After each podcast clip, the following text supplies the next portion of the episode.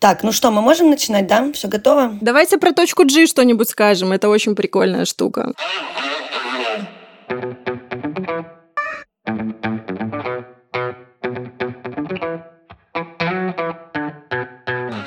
Привет, это подкаст «Раздвиньте ноги». Меня зовут Оля Крумкач, я врач-акушер-гинеколог и ведущая этого подкаста. И сегодня выпуск, который все так хотели послушать. Я знаю, что многих эта тема беспокоит и ничего не понятно, потому что вы забываете ходить по врачам и спрашивать их, что можно сделать. Поэтому в гости я позвала Дубовскую Ольгу Леонидовну, которая сейчас работает в клинике на улице Ярцевской. Клиника называется СМ-клиника, и она, соответственно, тоже врач-акушер-гинеколог и заведующая дневным стационаром в СМ-клинике. Ольга Леонидовна, здравствуйте. Здравствуйте. Спасибо большое, что участвуете в подкасте, и я думаю, что мы сегодня наконец-то осветим тему эстетической гинекологии. И я расскажу для начала, что это узкоспециализированное направление, да, вообще по разделу гинекологии, подразумевает какие-то восстановительные процедуры в области наружных половых органов, какие-то истории, когда можно что-то поменять, если кому-то неудобно, или есть какие-то показания медицинские. Ну, я знаю, что там есть огромный перечень всяких разных манипуляций. Мне, в свою очередь, за время учебы и работы приходилось сталкиваться, мне кажется, с минимальным напором. Я думаю, что мы можем сегодня рассказать поподробнее, что вообще предлагает современная гинекология, для чего это, какие-то подводные камни и все остальное. И, наверное, хочется начать с того, вообще вы сами практикуете подобного рода процедуры, как к этому относитесь? Интро про эстетическую гинекологию.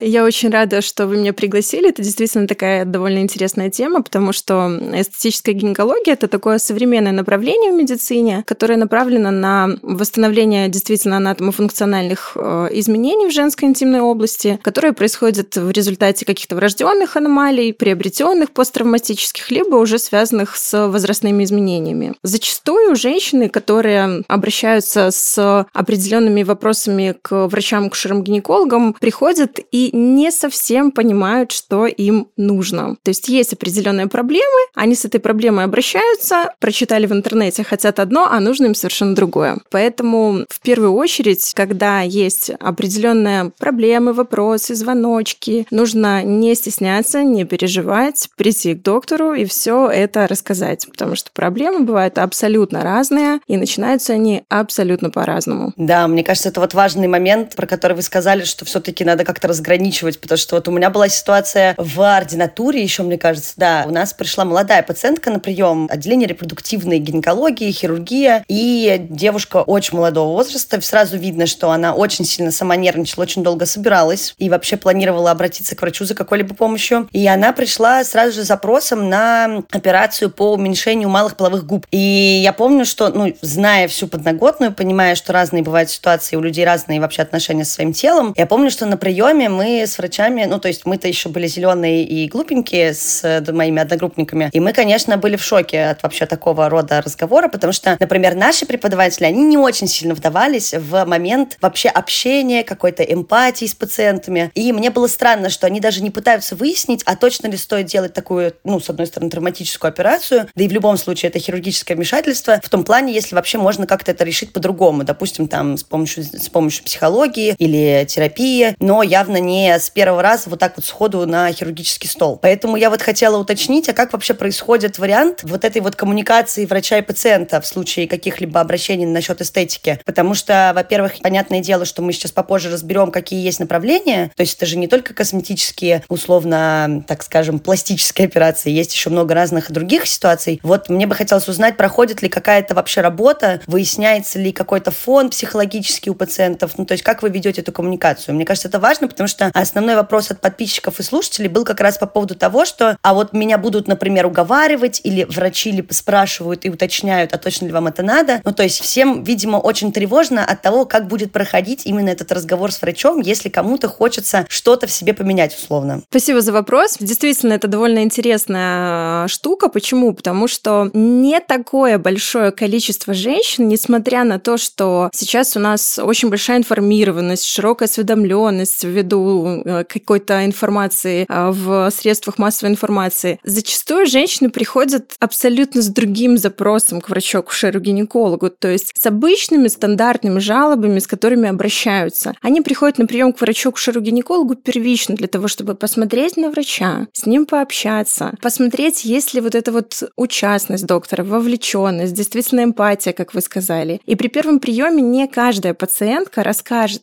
тебе, врачу, о том, какие действительно у нее есть проблемы уже с позиции больше эстетической. А уже в последующем, когда пациент привыкает, когда он понимает, что доктору можно доверять, уже здесь возникают немножечко другие моменты, да, то есть уже пациент может сказать о том, что вот вы знаете, вот спасибо большое, что вы мне помогли, вылечили мою болезнь, но у меня есть вот еще более дискомфорт, например, при половом акте, да, или там какое-то отсутствие оргазма, или там какие-то интересуют асимметрия, например, наружных половых органов, да, тех же половых губ, как у пациентки, о которой вы рассказывали, которая у вас была. И уже тогда, когда ты понимаешь, что пациент действительно вовлечен с тобой в беседу, он готов поделиться своими психологическими моментами, рассказать, когда он это заметил, что происходит, как это отражается на качестве жизни, уже тогда ты понимаешь, что да, здесь можно с пациентом работать и рассказывать, какие методы бывают, какие способы, что лучше сделать, с чего лучше начать. Или, может быть, действительно все неплохо, и все вот эти вот, вот проблемы можно решить в первую очередь именно с позиции психоэмоционального какого-то воздействия на человека, нежели пренебрегать непосредственно какому-то хирургическому вмешательству, как в первую очередь. Да, спасибо большое. Да, потому что у нас многие люди думают, что обязательно придя и пожалуй, если пожаловаться, то сразу же будет выдан спектр того, только что сможет сделать врач. Ну, условно, используя какие-то дополнительные манипуляции. А то, что мы все-таки тоже люди и вообще-то изначально за какие-то более приемлемые методы решения вопроса, это многие забывают. И здесь как раз-таки следующий вопрос, который хотелось вам задать. Ольга Леонидовна, скажите, пожалуйста, какие, в принципе, есть вот эти разделы? То есть что входит? Я вот знаю, да, что в моей стезе, чем я больше занималась, это подростковая гинекология, где мы скорее работали с аномалиями развития, и, соответственно, это были малые какие-то операции, в том числе, ну, это с атрезией гимена, или там были какие-то проблемы, вот как раз-таки аномалии развития, либо это были какие-то генетические истории, которые ну, вызывали анатомофизиологические изменения. Ну, и там э, моя стезя — это, наверное, восстановление разных и,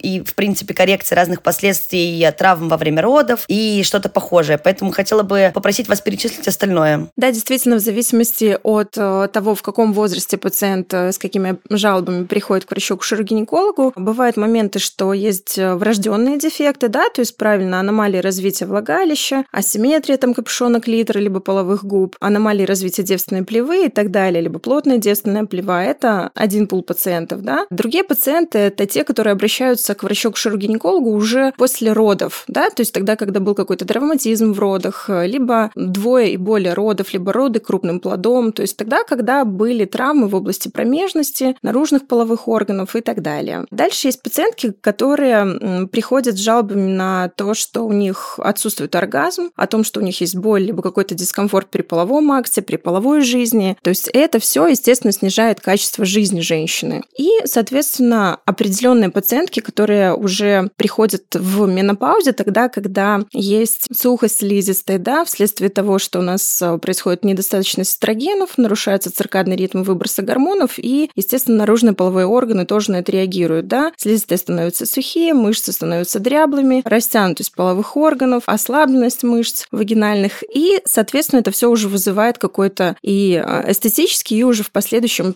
психологический дискомфорт, и, как следствие, снижает качество жизни. И, исходя из того конкретно, с чем первично приходит пациентка и в каком возрастном интервале, мы уже понимаем, что мы можем ей предложить. Это неинвазивные методики, инвазивные, хирургические, либо это работу с препаратами на основе гиалуроновой кислоты. То есть, ну вот очень все зависит от того, с чем первично пришел пациент и в каком возрастном интервале. Да, это как раз очень важно проговаривать. Спасибо большое. Я помню, что как-то раз э, меня достаточно обескуражила ситуация, что есть какие-то тенденции, ну, то есть многие к гинекологии эстетической относятся так же, как к косметологии, условно, вот с точки зрения дерматовенерологов, дерматологов, что это процедуры по омолаживанию, что значит, естественно, помимо коррекции после родов, когда э, какие-то убирают, не знаю, там бывают разные ситуации, когда можно э, удалить те же родинки, то есть в целом то похоже очень сильно на эстетику, к которой мы привыкли с точки зрения косметологических процедур. Но я вот слышала, что есть какая-то мода на разные штуки, то есть вот как раз-таки использование гиалуроновой кислоты, что есть такая процедура подкова. Мне просто очень хотелось узнать, правда ли это проводится, потому что мой опыт а, работы в амбулаторном звене, ни разу просто такого запроса не было. Я видела, что есть такие процедуры, но пациентки такие мне не попадались. Но но я читала целую статью на тему, что, значит, вот женщины делают такой подарок партнерам, ходят увеличивать не только э, губы на лице, но и половые губы. Поэтому вот хотела уточнить, а правда ли это? Есть ли какие-то прувы или, наоборот, это неправда? Действительно, это очень интересный вопрос. Очень многие вообще про это рассказывают, особенно молодые девушки, которые действительно увлекаются косметологией, всякими эстетическими процедурами, ходят к косметологу. Они, значит, приходят, рассказывают, что вот мы в интернете прочитали, что есть определенная форма вульвы, угу. И вот сейчас очень модно вот такая форма вульвы. Ну, начинают э, все это рассказывать. Так вот, по современным тенденциям, действительно, вот этот вот весь глянец и вот этот вот весь СМИ формат, он диктует какие-то определенные тенденции. И я хочу сказать, что на сегодняшний момент действительно касаемо формы вульвы, да, есть такая, например, история, когда приходят пациентки и говорят, я хочу вульву Барби. Что означает вульва Барби? Да, это когда малые половые губы полностью скрыты за большими половыми губами,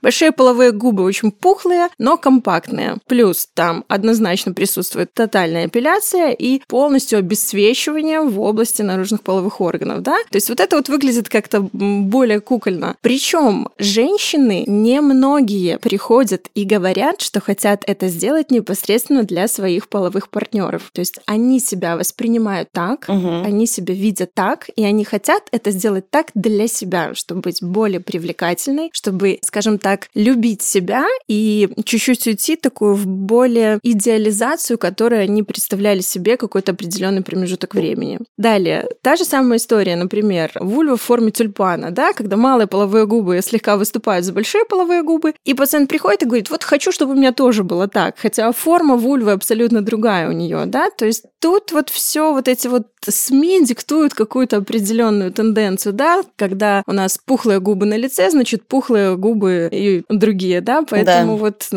та же самая история с той же подковой, это тоже действительно определенная форма вульвы, там, где женщины хотят, чтобы была определенная такая своеобразная симметрия, где объема было больше в одних местах, а в других местах объема было меньше. На самом-то деле, когда пациенты приходят непосредственно вот с таким запросом, тут тоже нужно обратить внимание, что у этой э, девушки с психоэмоциональным компонентом, да, и нет ли там действительно с позиции психологии какой-то излишней идеализации своего собственного тела, да, и не навредить ей, пытаясь достичь вот этого эстетического, скажем так, глянцевого, надуманного идеала. Это тоже очень тонкая работа, поэтому таким пациентам уделяется гораздо больше времени, с ними нужно побеседовать, им нужно рассказать, им нужно показать, им нужно нарисовать. Потому что, к сожалению, вот каких-то таких плакатов, которые показывают, что вот вульва до, вульва после, вот это вот такая форма, вот это вот такая форма, ну, не так уж и много, да, поэтому приходится рисовать, рассказывать, показывать, объяснять. У нас в кабинеты оборудованы определенными такими видеокальпоскопами, да, соответственно, когда мы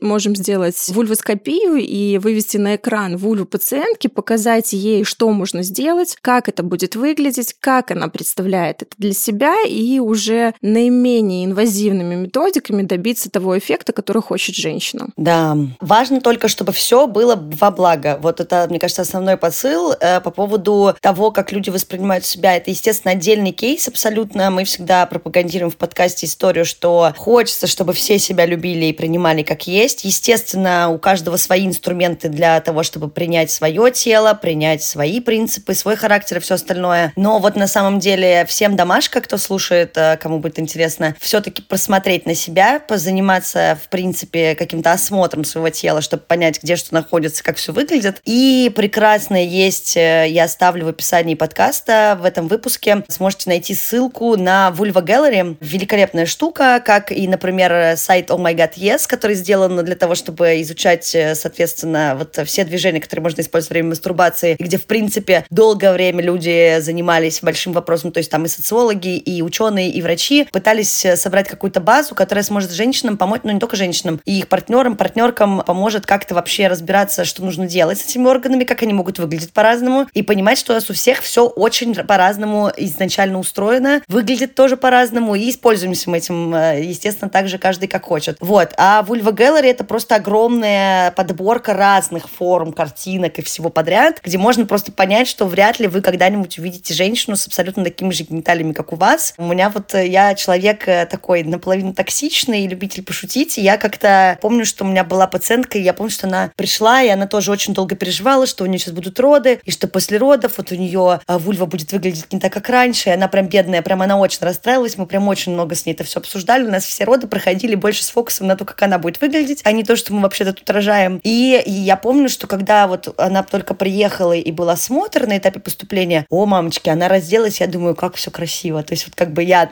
за собой заметила, что я прям думаю, вау. И она, она мало того, что почему она переживала о том, что после родов у нее может что-то поменяться с точки зрения анатомии или внешнего вида вульвы, потому что ей изначально казалось, что все не очень красиво. И я думаю, а как вот, вот как, как вообще так бывает? Вот я стою, думаю, боже, я, по-моему, красивее даже не видела. Уж не то, чтобы я так прям рассматриваю вот это все, но какой-то опыт имею наблюдательский. В общем, э, и это, наверное, такая история, да, что даже когда кому-то другому кажется и видится иначе, не факт, что обладательница данного органа будет довольна собой. Но здесь вопрос, скорее, если вы хотите этим позаниматься, это такой личностный рост. И хочется сказать, что все равно все мы прекрасные. Не поддерживаю ситуацию того, как природа придумала вульву и вообще, в принципе, гениталии. Мне кажется, что можно было как-то иначе это сделать. Но что есть, то есть. И точно не стоит себя за это как бы гнобить и, наверное, как-то сильно расстраиваться. Но это точно повод подумать и разобраться. И опять же, если вам комфортнее и вы хотите что-то менять, и на то есть активные причины, то, слава богу, есть эстетическая гинекология, например, и много других разных специальностей, которые с этим могут помочь. Ну и мы как раз обсудили, вот что есть разные манипуляции, какие бывают истории, как врачи общаются, и что хочется доказать, что все-таки мы тоже хотим участвовать и делать эту жизнь лучше, и для пациентов делать все это доступным. А теперь хотелось э, спросить, я, опять же, только по методам своего личного research а это знаю, поэтому хочу, чтобы Ольга Леонидовна, пожалуйста, расскажите нам, а, есть огромный блок только хирургических манипуляций. И я из того, как я общалась с слушателями, поняла, что в основном все считают, что обращение в плане какой-то эстетики или, в принципе, коррекции своего состояния, это сразу же хирургия. Либо что-то отрезать, либо пришить, либо сделать укол, по-другому ничего не делается. Но я точно знаю, что есть неинвазивные методы. Наверное, самый популярный – это упражнение Кекеля. Вот, и хотела с вами обсудить, что еще предлагается в качестве каких-либо манипуляций, когда это неинвазивные методы. Потому что у нас есть разные штуки, и недержание мочи можно профилактировать, и опущение органов, и, в принципе, даже тонус тканей. Вот если какие-то еще опции для первого раза, чтобы без меньшей нервотрепки и, наверное, еще даже с точки зрения профилактики, которые могут использоваться. Да, действительно, когда уже мы прибегаем к инвазивным методикам, это уже такая ситуация, когда есть какие-то нарушения или изменения, да, но ведь есть же такие очень мелкие звоночки, которые могут нам сказать, что если мы сегодня не начнем профилактировать, да, то в последующем мы однозначно столкнемся с хирургией. И вот э, действительно к таким неинвазивным методикам относятся наши знаменитые упражнения Кегеля. Я думаю, что каждая женщина об этом знает. Чем они просты? Тем, что мы при помощи выполнения движений, которые абсолютно не видны окружающим, абсолютно в любом месте, где мы ждем, едем в автомобиле, стоим в пробке, сидим на работе, в офисе, дома, смотрим телевизор, мы можем постоянно тренировать мышцы тазового дна, да? То есть нам не нужно для этого покупать специализированную одежду, идти в спортзал, тратить на это какое-то время, как-то вписывать это в свои какие-то там домашние дела, да? Мы можем выполнять упражнения Кегеля постоянно. Их настолько много, они довольно интересные, они разные, и каждая женщина может подобрать для себя из вот этих 15 упражнений Кегеля те, которые будут тут комфортно и удобно делать ей, и выполнять их на постоянной основе. И так как э, любые другие мышцы, мышцы тазового дна действительно тоже тренируются, действительно тоже укрепляются, и в последующем это все препятствует опущению наружных половых органов, это все препятствует снижению, скажем так, недержания мочи, каких-то других вопросов, проблем и так далее. Поэтому упражнение Кегеля — это просто супер хорошая история,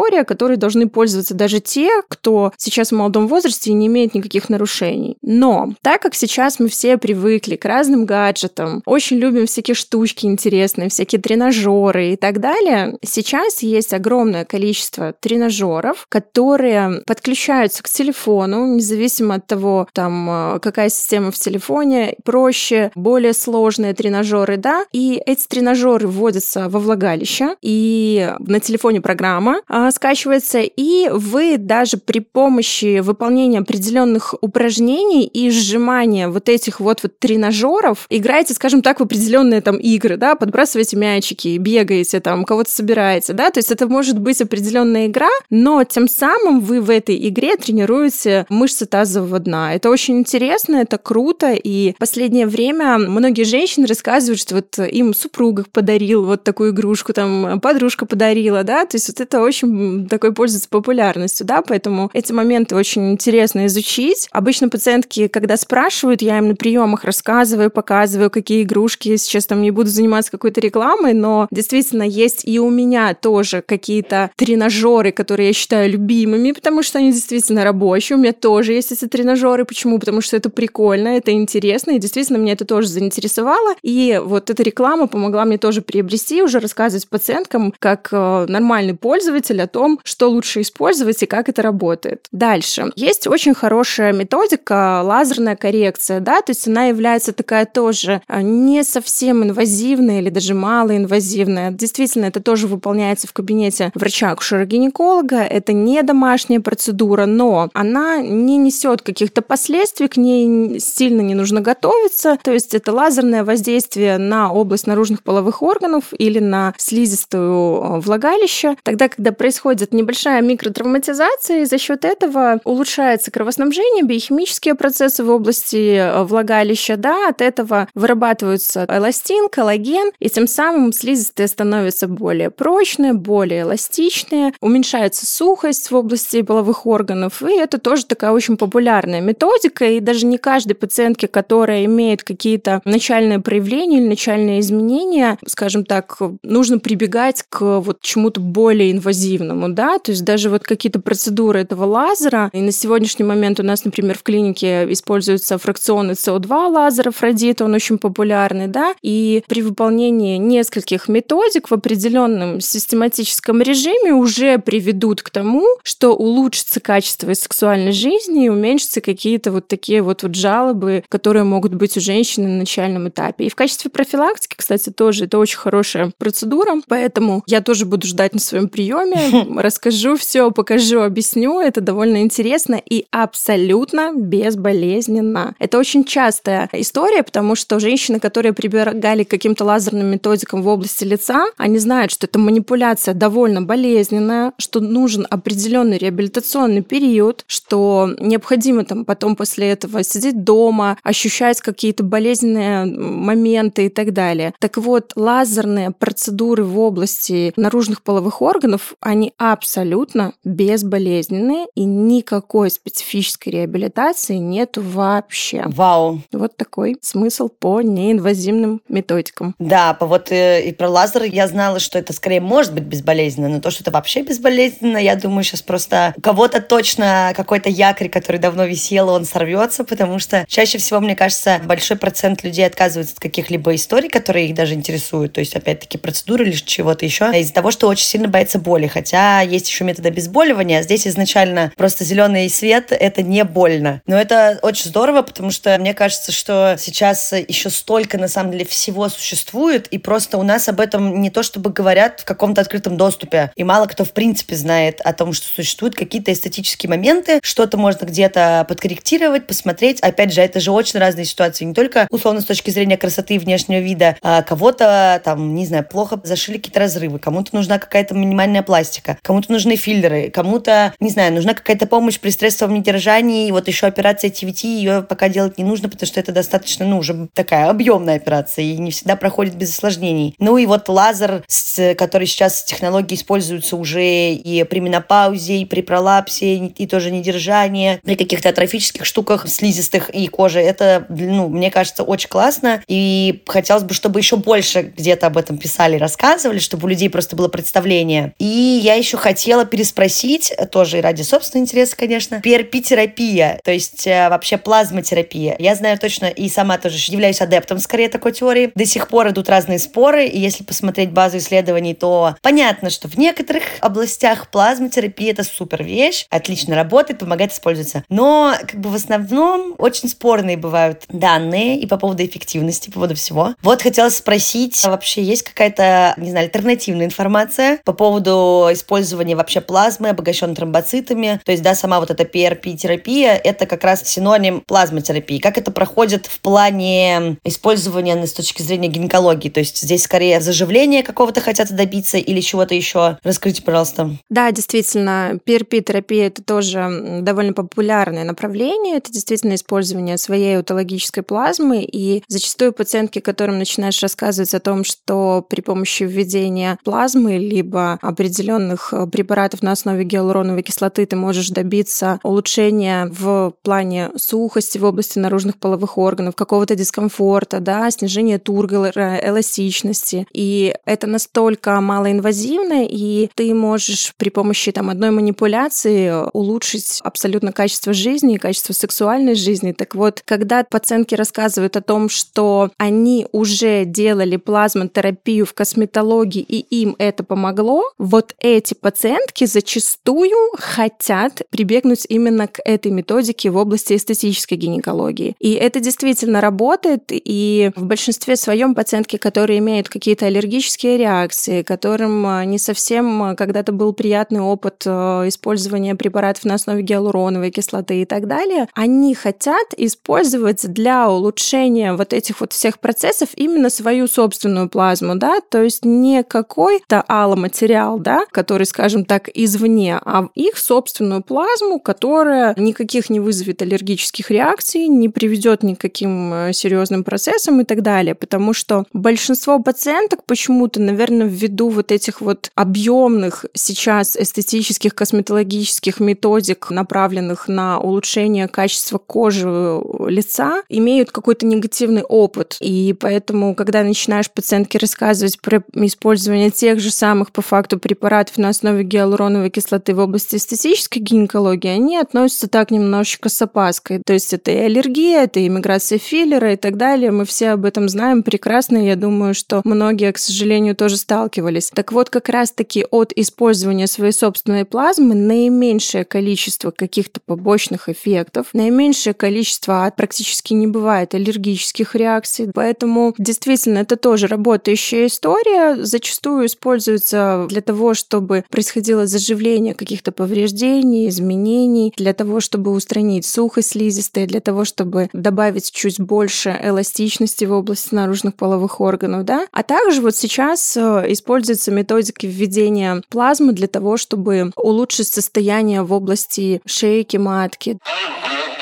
Мы уже обсудили, что можно сделать что-то больше, что-то красивее, чувствительнее, не знаю, еще как-то все это подполировать дело. Мы уже обсудили про подковы, про все остальное. Остается еще штука. Часто, я так понимаю, обращаются с проблемой анаргазмии. И вот тут вопрос. У нас есть мифическая точка G, либо не мифическая. Я сейчас рассказываю с точки зрения как бы слушателя больше. Что может сейчас нам предоставить современная гинекология в качестве решения этого вопроса? Есть ли какие-то лайфхаки или, возможно, процедуры, к которыми можно обратиться, если опять-таки есть вопросы с, там, не знаю, с возбуждением, с получением оргазма, какие-то вот нарушения в, в этой системе. Да, действительно, это интересный вопрос. Почему? Потому что очень многие спорят о мифической в кавычке точке G, но действительно она существует. Эта точка находится на передней стенке влагалища, все об этом знают, читали, и туда идет огромное количество нервных окончаний, которые потом вызывают у нас определенное возбуждение скажем так, приятные ощущения во время сексуальной жизни. Так вот, э, для того, чтобы постимулировать эту точку G, нужно очень сильно постараться. А вот чтобы стараться меньше, или чтобы вот это вот возбуждение было более активное, мы используем определенные методики по введению препаратов вот в области точки G для того, чтобы именно увеличить эту область и для того, чтобы как бы, каким бы образом бы не происходил половой акт, все время было трение об эту область. Угу. То есть мы вводим препарат либо на основе гиалуроновой кислоты, либо тот же плазмогель. Но плазмогель действует по продолжительности гораздо меньше, потому что плазма довольно быстро рассасывается, а вот по средней плотности филлеры на основе гиалуроновой кислоты,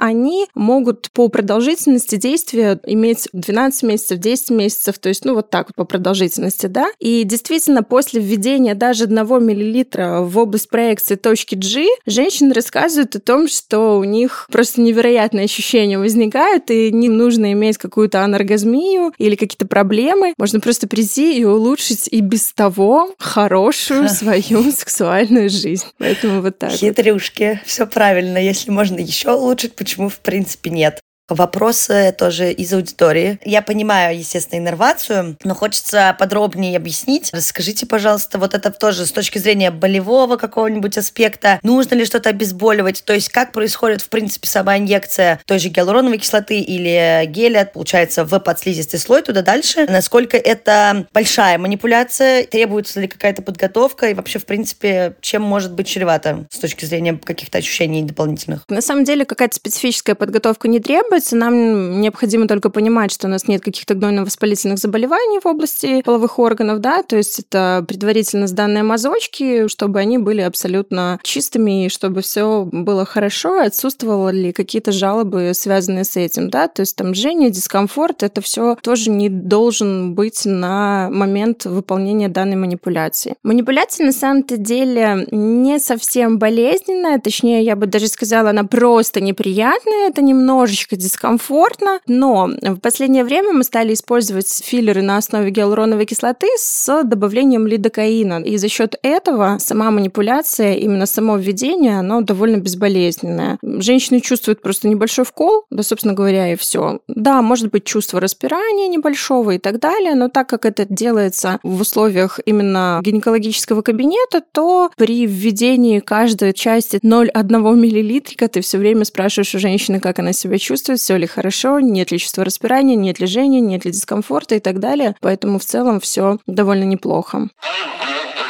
Так, ну, опять же, у нас во время записи открываются интересные кейсы, которыми можно воспользоваться, пройдя к гинекологу по вопросу косметологии и эстетики. У нас остался маленький раздел, который мы не обсудили. Это все-таки инвазивные методики. То, что самое страшное, и то, как раз-таки, мне кажется, что обычно происходит как ассоциация, когда пациенты именно думают про раздел гинекологии и эстетику. Я быстро перечислю, и мы, наверное, скорее все-таки поговорим про осложнения с Ольгой Леонидовной, потому что всегда хочется на этом остановиться, чтобы все понимали, что любая манипуляция она чревата, но сам факт, что любое действие, которое можно делать с нашим телом, оно всегда может привести к каким-либо осложнениям или проблемам. Но к инвазивным методикам чаще относят э, все-таки это пластика малых половых губ, это то, что как раз хирургически, когда хирург скальпелем рукой, бывает с использованием лазера, бывает с использованием э, еще других технологий, которые как раз-таки на обжигание, на нагревание используют для иссечения тканей. Также это коррекция и восстановление десны плевы. Тоже очень интересный момент. Я думаю, тут можно на секундочку это обсудить, потому что я как э, такой э, все равно немножечко профеминист и все остальное, каждый раз очень сильно по этому поводу переживаю, что вообще существуют такие штуки. Я понимаю, что очень много людей это делают добровольно, но как будто бы изначально эта процедура возникла не из-за добровольных начал. Есть еще кольпа перинеолевропластика. Это ситуация, которая вот используется при различных уже а, опущениях органов малого таза, когда уже есть, э, да, там есть разные степени, об этом мы поговорим в каких-нибудь других выпусках, когда я буду как раз рассказывать, какие бывают изменения у организма. И вообще это такая целая большая операция. Вот еще есть TVT, ну то есть это когда уже прям госпитализация, все надо поставить, посмотреть. Ну и, соответственно, все эти моменты могут осложняться. В любом случае они всегда проводятся под наркозом. Ну и, соответственно, это целый госпитальный случай вместе с тем, что вы находитесь в больнице. Происходит обследование, это плановое оперативное лечение чаще всего. Поэтому тут как будто просто хочется отметить, что надо понимать, что любая процедура может нести осложнения за собой. Но это окей, вы всегда можете обсудить это и с вашим врачом, врачом-гинекологом, и с анестезиологом, который будет участвовать, не знаю, с людьми, которые также будут принимать участие в лечении. И главное просто все не стесняться спрашивать, иметь какую-то осведомленность. Это сразу же снимает и уровень тревоги, и, соответственно, вы примерно представляете, что будет происходить, а значит, вам намного спокойнее от этого. Вот здесь маленький вопрос из инвазивных методов. Я так понимаю, что в любом случае есть еще и малоинвазивные процедуры, но по поводу восстановления детственной плевы. Здесь как бы история как-то вообще открывает э, какую-то ширму, что происходит,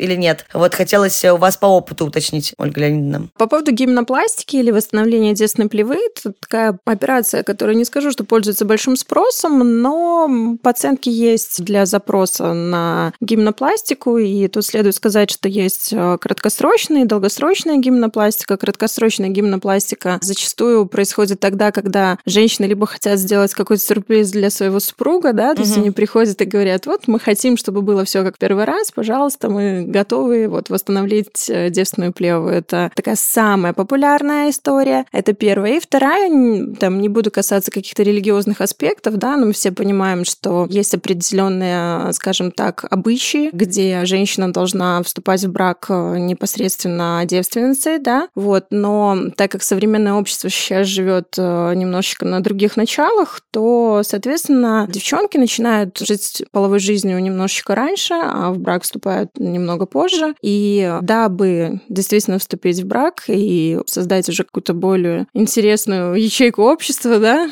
как они считают, вот им необходимо непосредственно восстановление девственной плевы. Мы тоже выполняем данные операции и делаем это довольно успешно, но здесь, скажем так, больше все вот убирается в какую-то дату, да, то есть вот у нас завтра свадьба, послезавтра у нас будет половой акт, пожалуйста, нам нужно сделать так, чтобы вот все было так, вроде как бы и зажило, Обожаю. и вроде как бы и не сильно, да, то есть вот такой немножечко обман, наверное, больше себя, нежели кого-то еще, да, я так даже думаю. Конечно. Но, в общем, вот такая история. Что касается именно долгосрочных, э, вот гимнопластик — это восстановление девственных плевы за счет тканей слизистой, э, которая иссякается из э, стенки влагалища. Это чуть такая более инвазивная манипуляция, да, то есть госпитализация и так далее. Почему? Потому что, ну, более травматично, но хочу сказать, что это не частая история, и мы все-таки стараемся женщине объяснить, что если долгосрочно выполняется гименопластика для того, чтобы на всю жизнь остаться девственницей, то краткосрочная тоже ей поможет быть девственницей на всю жизнь, да, поэтому не стоит прибегать к таким серьезным вот методикам, а достаточно вот именно такой краткосрочной манипуляции. И эта манипуляция проводится тоже в плановом порядке, тоже определенное обследование необходимо делать, но оно не такое объемное, как перед другими операциями, да, делается в условиях там стационара одного дня,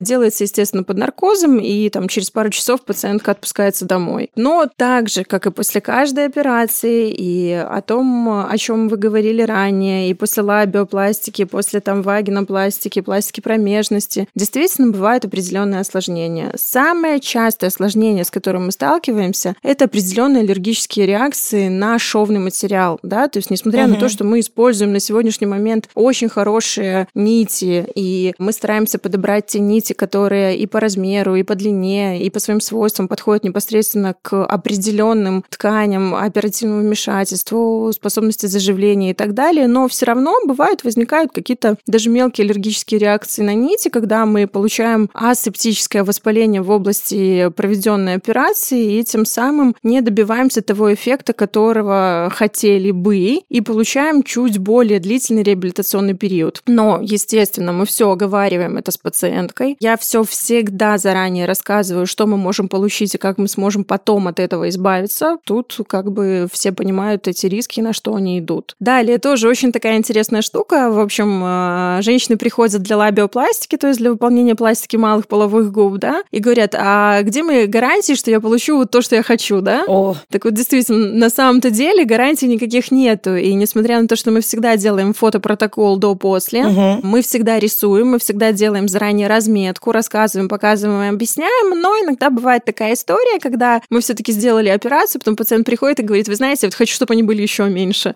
да, и тогда нам действительно вот эти вот фотопротоколы помогают, потому что бывают такие случаи, правда, бывает не так много, но почему? Потому что женщина представляет, что после операции она будет выглядеть иначе, угу. после операции она выглядит иначе, но не так, как она себе представляла, да? Да, это как раз большая штука. Спасибо, что подробно про это рассказали.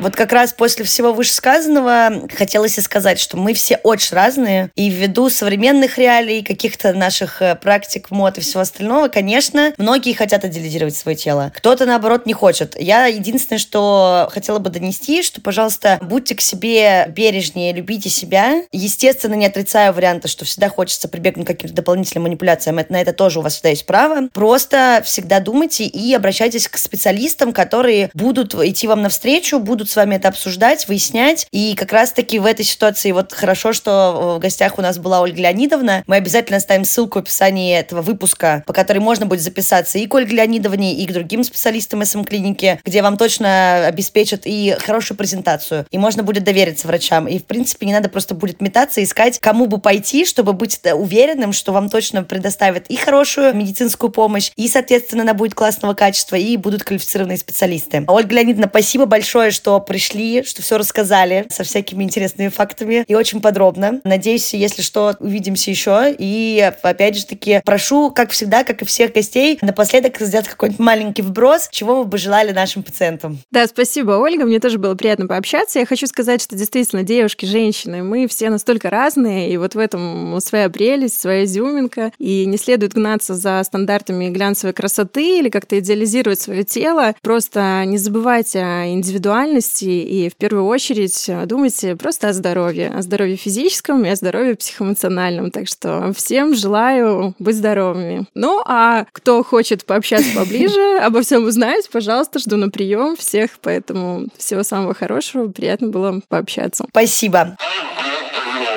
С